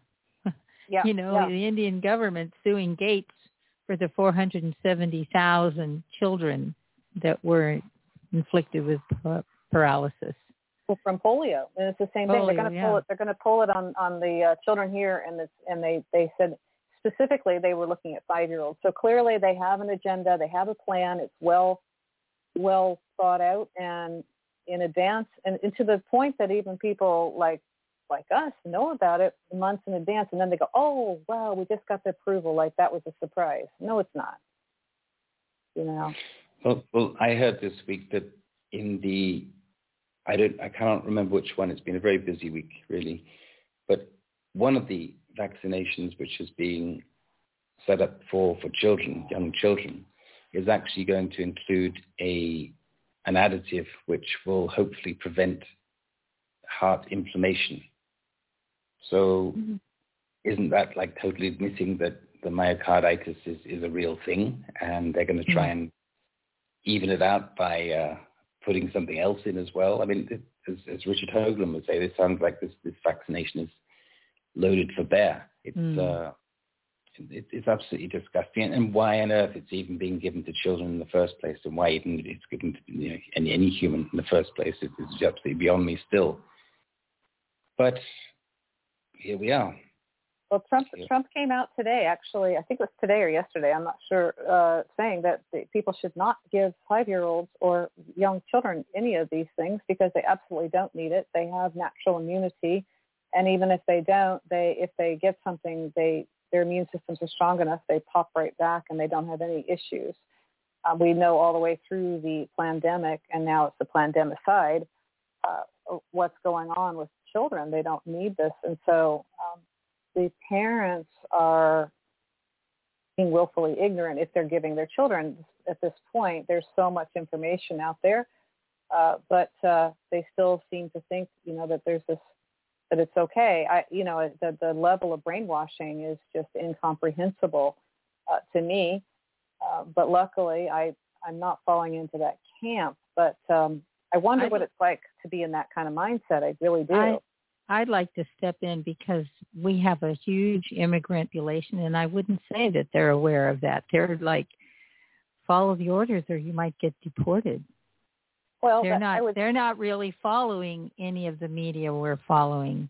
Well, I would I would say that I would argue, Kynthia, that they actually the what we have going on with immigration, they are one of the accepted groups that does not that is not quote mandated to have the vaccine. So what's going on there? Well, maybe those groups, but let's face it, we have children of immigrants here that are in those groups that are going to be, quote, vaccinated, jabbed. I mean, we have a huge population that they're that they may even be born here, but their parents are they don't even speak the language. I know a lot. I know several myself. But the the the, the data would contradict that, which would say that actually the, uh, the so the groups that are not complying are the people that are not trusting. So actually, the Hispanic population and the Black population are quite non-compliant. The ones that are most compliant are, are white people, frankly, Hmm. um, and uh, the most compliant are the Asians. Okay, so and then and then you know if you look at the data, that's that's where we're sitting with it. So uh, there is a level of lack of trust there, um, and I don't know why some people are drinking Kool-Aid freely or not, but uh, not sure what that's. A, I mean, I do believe it's total. It's total um, brainwashing. It's it's MK Ultra, whatever you want to call it. The propaganda has been it's relentless. You have to be very. You have to really have your own mind and be asking a lot of questions, or you, otherwise you would get sucked into that. And I'm not. I'm I'm not attacking those people. I'm just saying at this point, with it, all of the people falling ill all over the place. I know so many myself, and I can't be the exception on this. You know, at this point. So, but you know, people are falling victim to it. As we know, we had a good, Kadia and I had a good friend this week. We found out last night, and I hadn't got the jab.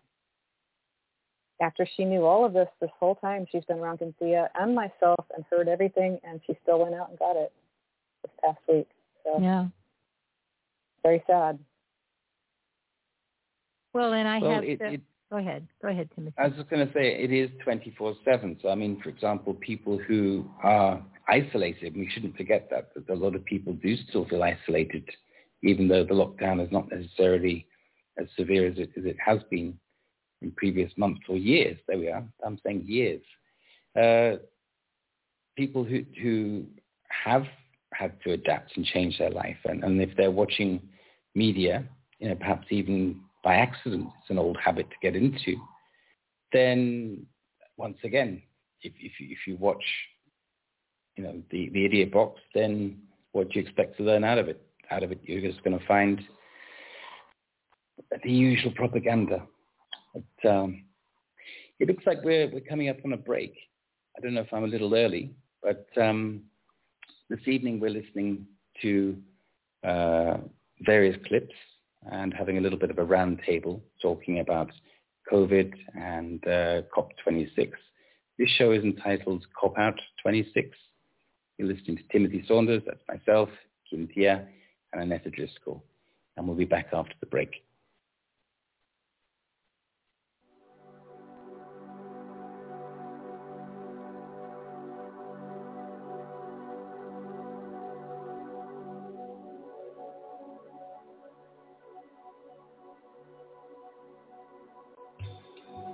One of the ways that this organized crime system has been able to monopolize the media and has been able to uh, control the government and control perception a, on a wide scale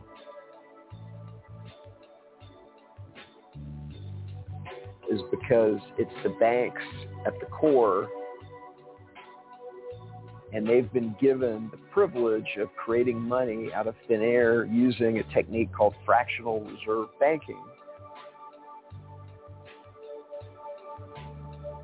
where the central banks backstop the money center banks to create money out of thin air. So when you go to get a loan, whether it's a mortgage or a car loan, that's not depositor money they're loaning you. Uh, they just credit your account with some dollar credits and you're off to the races.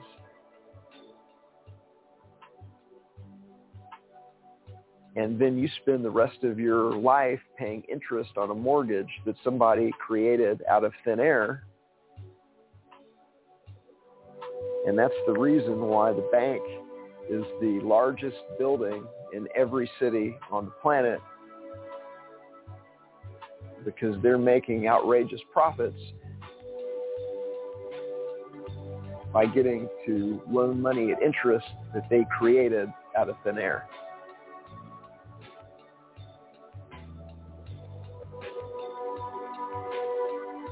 This is Etienne de la Boetie Squared, the author of Government, the Biggest Scam in History, Exposed.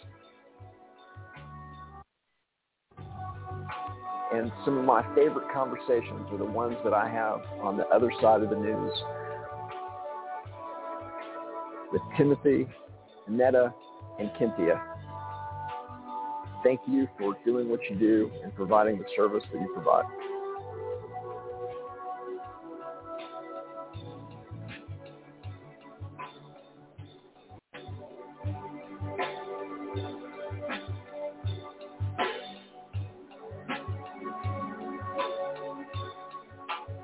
Good evening and welcome back to the other side of the news. Tonight's our 78th show and the title is Cop Out 26.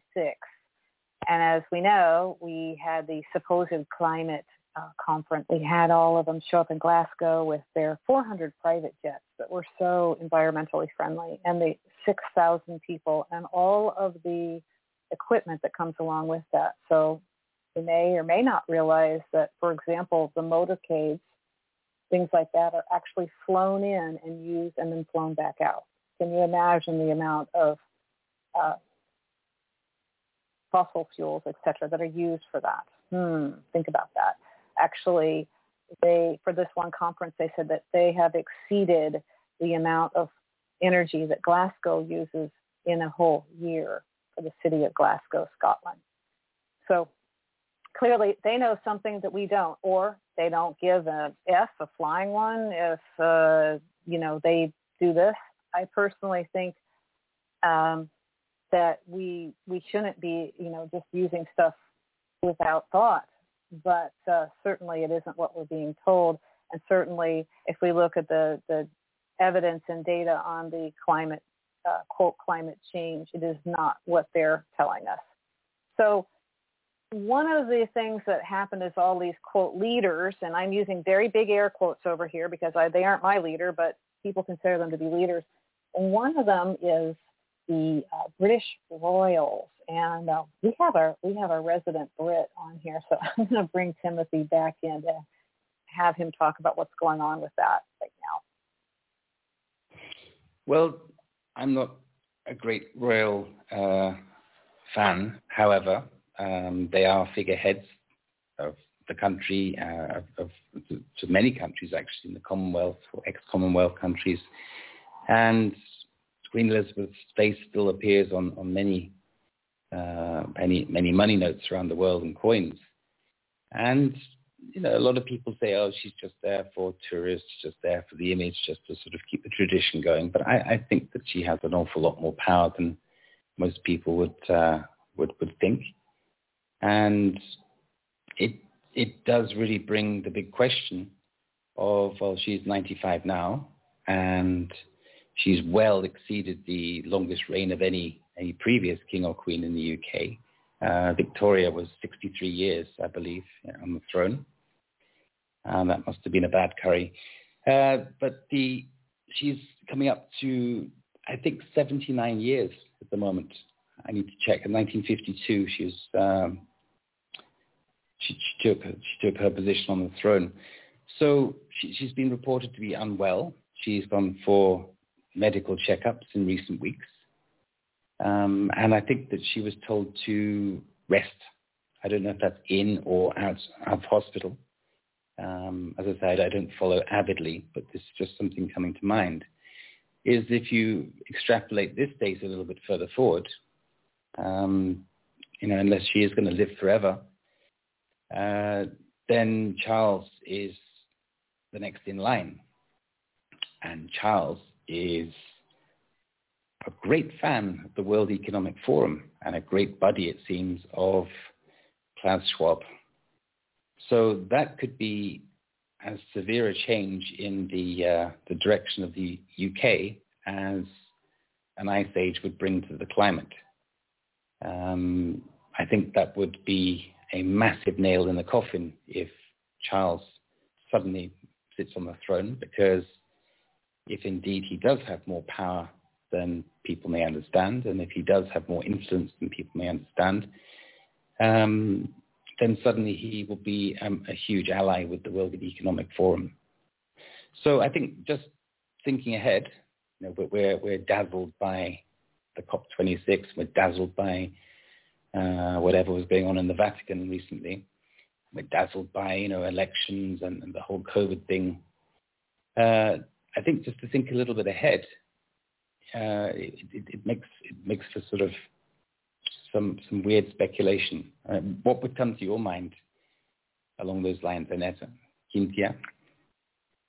Well, the first thing that comes to my mind is that there's more to this than he's just the World Economic Forum. I think that uh, we really need to, to, to, see him for what it is. Uh, there is an extraordinary amount of connections um, to him with, uh, and although this is a very unpopular topic to bring up for most people, uncomfortable, um, it is something that we'll, you know, we'll, we'll be needing to face head on with many, many people uh, about this. And we are starting to see many of the things come forward that we talked about on this show, uh, even if just in passing. But I have mentioned the Durham report over and over again. And as we see these things revealed, they will have all their connections with Epstein and Prince Charles and Jimmy Savile and all the connections to the royal families and all their nefarious deeds.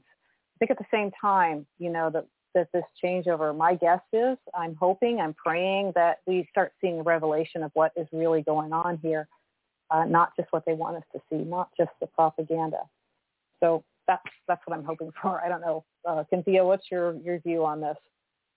Um, you know, I'm more of an intuitive feeling like I don't think that the monarchy is going to go on. I think we're on the precipice of a huge change.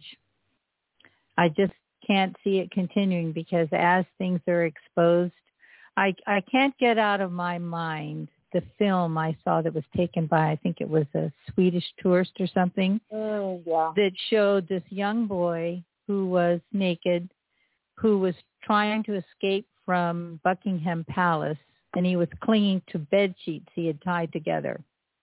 And the tourists are all out there videoing him climbing down these bed sheets, and and he lost his balance and fell. And I never could find the report. Well, what happened after he fell? And I I just I just don't think the monarchy is going to last.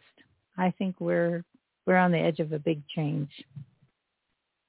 I totally agree with that. I think that this exposure will be the end of them. And of course, we never are going to find out about that poor boy. He, he appeared to be about 14 or so. And mm. uh, we're not going to hear about that because they have their own uh, palace guards, etc. It's all internal. So you you mentioned Jimmy Savile, this guy, which is uh, he was very strange indeed. I mean, he was all over the the children's television shows. He also had his own show, uh, Top of the Pops, which he was a presenter, like you know, presenting all the latest latest and greatest music and so on. So he was absolutely an icon that I used to think was a you know somebody very interesting, some a great guy. He was a cool guy, you know, like when I was growing up. But of course, he was absolutely pimping uh, children into all sorts of um, pedophile circuits. Also, very close friends with the royals, as you say. And this is not hearsay. This is not gossip. This is absolutely documented. And uh, somehow the royals have managed to uh, avoid confrontation. Um, I say confrontation. That's not really true. I mean, they've they've had a lot of close hits in recent years, um, but somehow they, they, they continue and uh, in earnest and, and you know just covered with Tefal, I guess. You know that that things just do not stick to them. But more and more is, is accumulating, and also there's another trend which is quite interesting. I think that if you if you look into Diana, the, I think there's a Broadway show, there's a, a new film, there's a TV series, all sorts of things happening at the moment, which not quite really sure how that comes out because I didn't I didn't have the idea that Diana and the Queen uh, saw eye to eye. But uh, there we are. Suddenly there's you know two or three a collection of two or three dots which are connecting, and it's happening at the same time. So that must mean something. I think I don't think it's random. No, I don't think any of this is random. I, I you know, we we have been talking about it all these various pieces and parts, and I think what we're starting to see now is how all of this is going to together. And I do believe, and I hope and pray that this is also true, that we will see this uh, coalescing of all these what seems disparate pieces come together, and this story will make sense, and it will be I'm hoping, an unavoidable truth. In other words, you know, it, it's a horrible truth, but it needs to be it needs to be examined. It needs to be dealt with, and the public needs to understand that these things have been all going on right under our noses and literally under our feet. Um, last night we had an interesting. Uh, I was over at Kynthia's, and uh, we had a very interesting um, little phenomenon. So we have been hearing these booms that sound like fireworks. We, this has been going on for months. It's it's random. It's not all the time. It's but we've heard this for a long time. Uh, and these are fireworks that have no display. In other words, we're just hearing the boom part and nothing else. And we've gone out many times uh, to check this out. And uh, I hear it up at where where I work, and you know it, it's it's it's coming from this particular direction. Anyway, uh, it is it has been said that we have many uh, tunnels, many, many tunnels and, and DUMBs, deep underground military bases. That's what DUMBs stands for. It, especially in the Bay Area, I mean, they're all over the place. The entire Presidio in San Francisco is said to be a gigantic DUMB under there, for example. So we have all this stuff going on. And last night, uh, I was over at, the house where Kynthia lives, and the whole house, there was this huge rumble that moved through the house, and it shook the house slightly. But believe me, I've lived in California long enough to experience many earthquakes. This was not an earthquake or not a conventional earthquake. And these are happening all over. And it is, you know, if, if you listen to some people like Gene Decode that will tell you that clearing out of these bases, do we have evidence that we can point to? No, we only have people that seem to understand and know a lot about what's going on. But I do believe that all of this will connect with this whole thing with the pedophilia and the child trafficking. And look what's going on. You know, 45,000 children are coming across the border and disappearing, just going missing every month. Isn't 45, this alarming? 000? I mean, 45,000. One yes, and one one child goes missing and they go they go nuts, but 45,000 come over on purpose because they're trafficked over here and no one's saying anything. Isn't someone's alarm bells going off here? You know. And, and then Annette, I I yeah. really don't wish to contradict you because I just don't know. But I am very curious to know. I keep hearing some people talk about these DUMBs, and apparently they exist. But what is the evidence based on? Where does this come from? Where are they? Are there maps? Are there photographs? Are there seismic readings? Or how do we know they even exist and if they exist? Well, actually, all of the above. Um, so there are DUMB maps, and but that doesn't mean that they're all maps. Okay, so many of them are. Uh, they exist from all different times. Um, there's ancient tunnels. There's more modern tunnels. There were a lot of tunnels that were in you're, this country dug in the you're telling me what there is, but I'm asking how do you know? Well, I'm, I'm getting to that. Okay. So the in the Civil War and then World War II, many more, and then recently they have these new boring machines, which you can look up and, and see. Like, for example, that's how they did CERN and many other places underground. Uh, so they have these machines now that can do, I think it's about eight miles a day. It's, it's a phenomenal amount uh, that they can they can bore underground. So uh, do we know where all of them are? Mm, no, but there, there is uh, there are, people that have been in um, secret projects, etc., and that have have been whistleblowers that have come forward. There are people that have come forward with evidence, and then there's the seismic evidence. So if you look on the uh, geological maps around the world, and you look at earthquakes, and you'll find that there are certain ones, and they're in clusters, and they're they're generally at 10 kilometers. There's some exceptions to that, but generally they're at 10 kilometers exactly uh, below surface. And these are where the domes are. That's uh, 3,300, 33, 3,300 30,000, don't remember, uh, feet. Interesting number. Um, below ground, and that's where they, they generally are. And they are uh, supposedly blowing that up. I have heard this also from someone who's in special operations, and I, I cannot say where I got that information from, but I will tell you that I have every bit of confidence that this person is involved in telling the truth about this and what they're finding below. So you're saying that not only are there lots of DUMBs, but they're also as far below the ground as aircraft fly in uh, 10,000 yeah. meters. That's an yeah. awful lot of soil. Where does the soil go on this display? I don't, I, you know, what I've understood, I don't know, you know, they have a, um, I haven't really researched that, but there is a thing called ALICE. It's a boring system. It's called ALICE. Mm-hmm. And you can look it up and you can actually see videos. You can see them uh, coming through boreholes.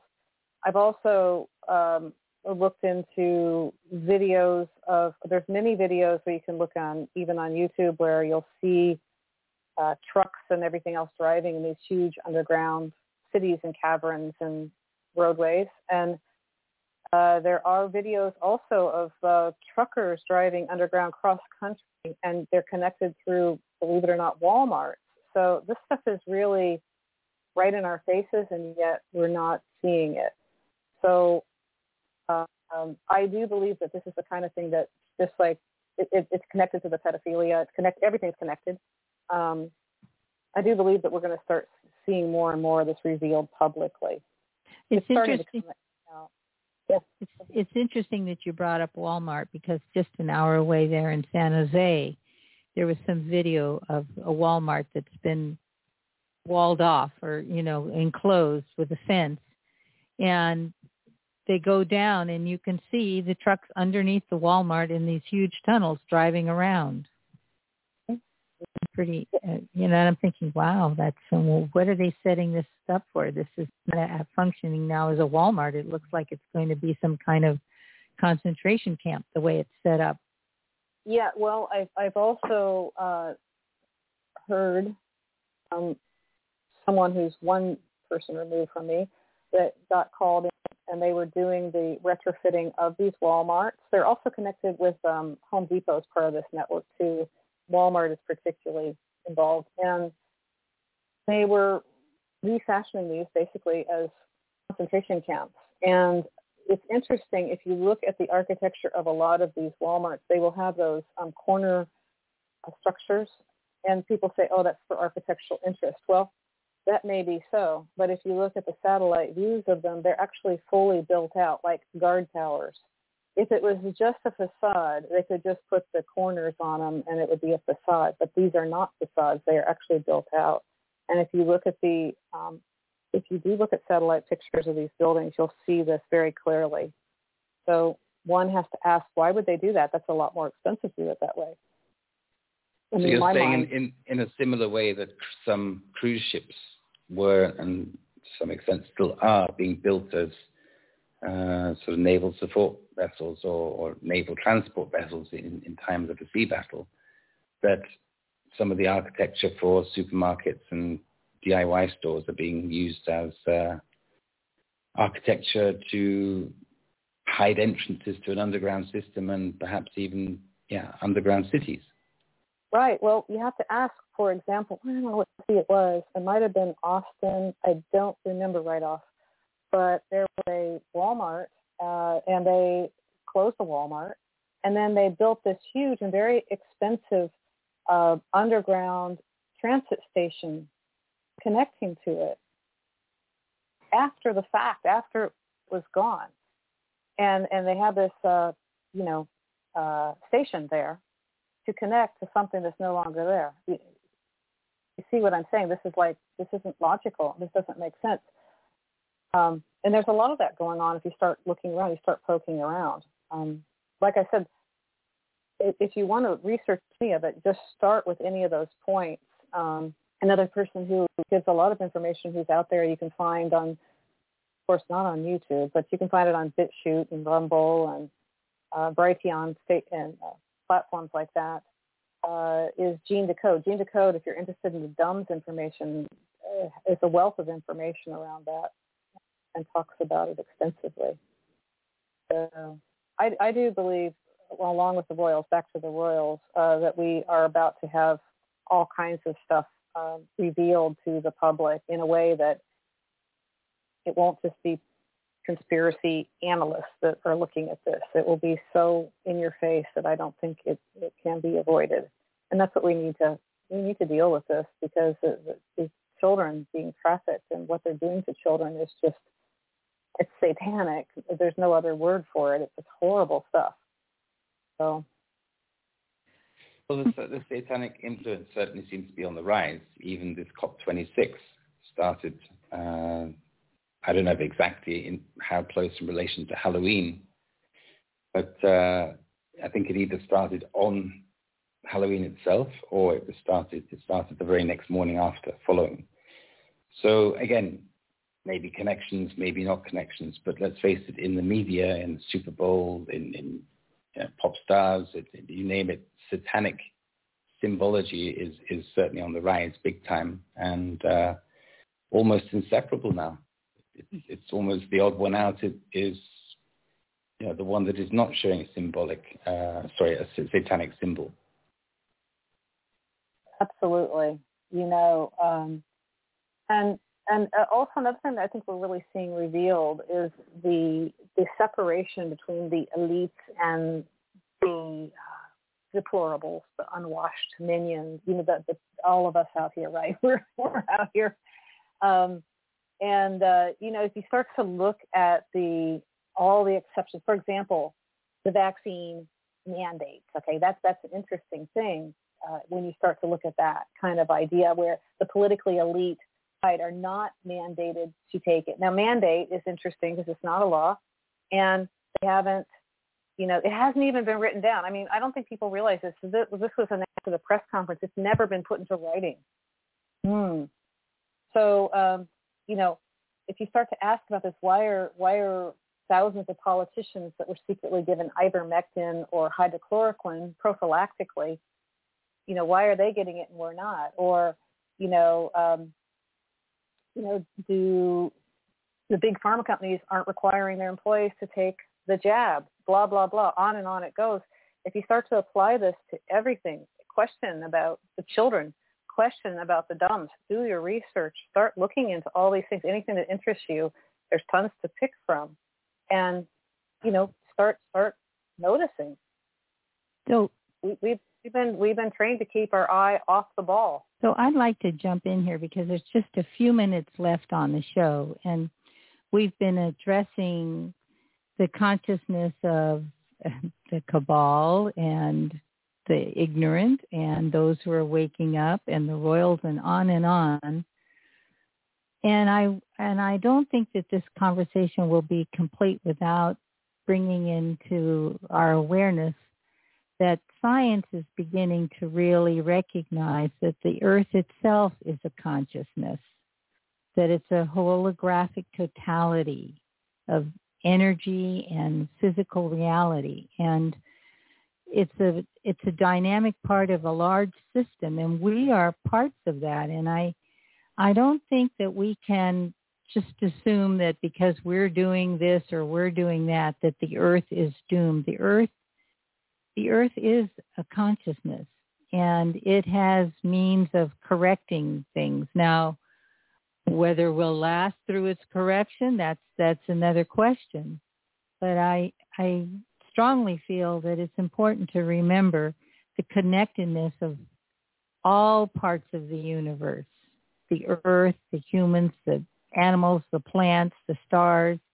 It's all connected. It's all connected. And this climate agenda that they have, I don't think it's going to succeed. I know they're moving that direction, but too many people are waking up. And I think that why is it that all the ancient cultures talk about Mother Earth and listening to Mother Earth? I think more and more of us are listening to Mother Earth. And that doesn't necessarily mean accepting the propaganda. It's also recognizing the resilience of Mother Earth. I just want to put that thought in there. You know, well said. I think that the Earth is well. We can make it better for sure, because we are we're really not looking after it well enough. But the point is, it is not. We're not facing an imminent disaster. That's for sure. Well, we're really coming up hard on the end of the show. Is there anything you want to add before we close? I I would like to add that I think as much as we're talking about a lot of negative kind of disgusting topics, that I do firmly and totally believe that we're on the precipice of the truth coming out and the good uh, that comes from, the, from knowing the truth. Uh, and the more that people are aware of that, the more they can make a positive impact. And I totally think that we're we're very we're coming right up on that, and we're we're moving in the right direction. So that's I'd like. I, I would I would agree. I don't think it's over yet. I don't think uh, we're near the end yet, but we are certainly I, I on the eve so. of a great a great renaissance. That's for yes. sure. That's what's yeah. around the corner. Mm-hmm. Just a chorus here.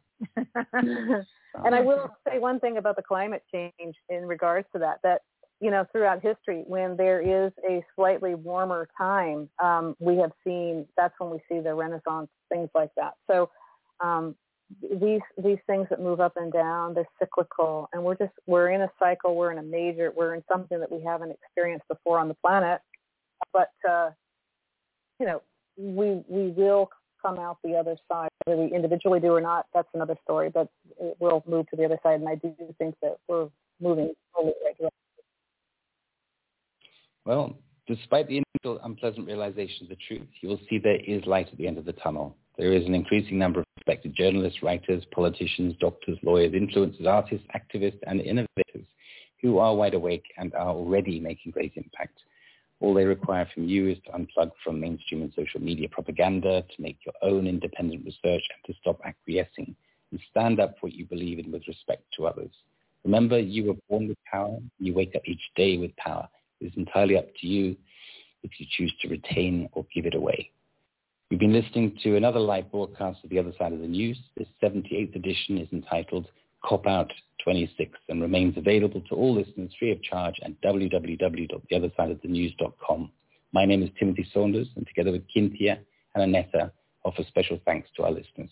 We wish you all a very positive week and look forward to reconnecting with you next Friday.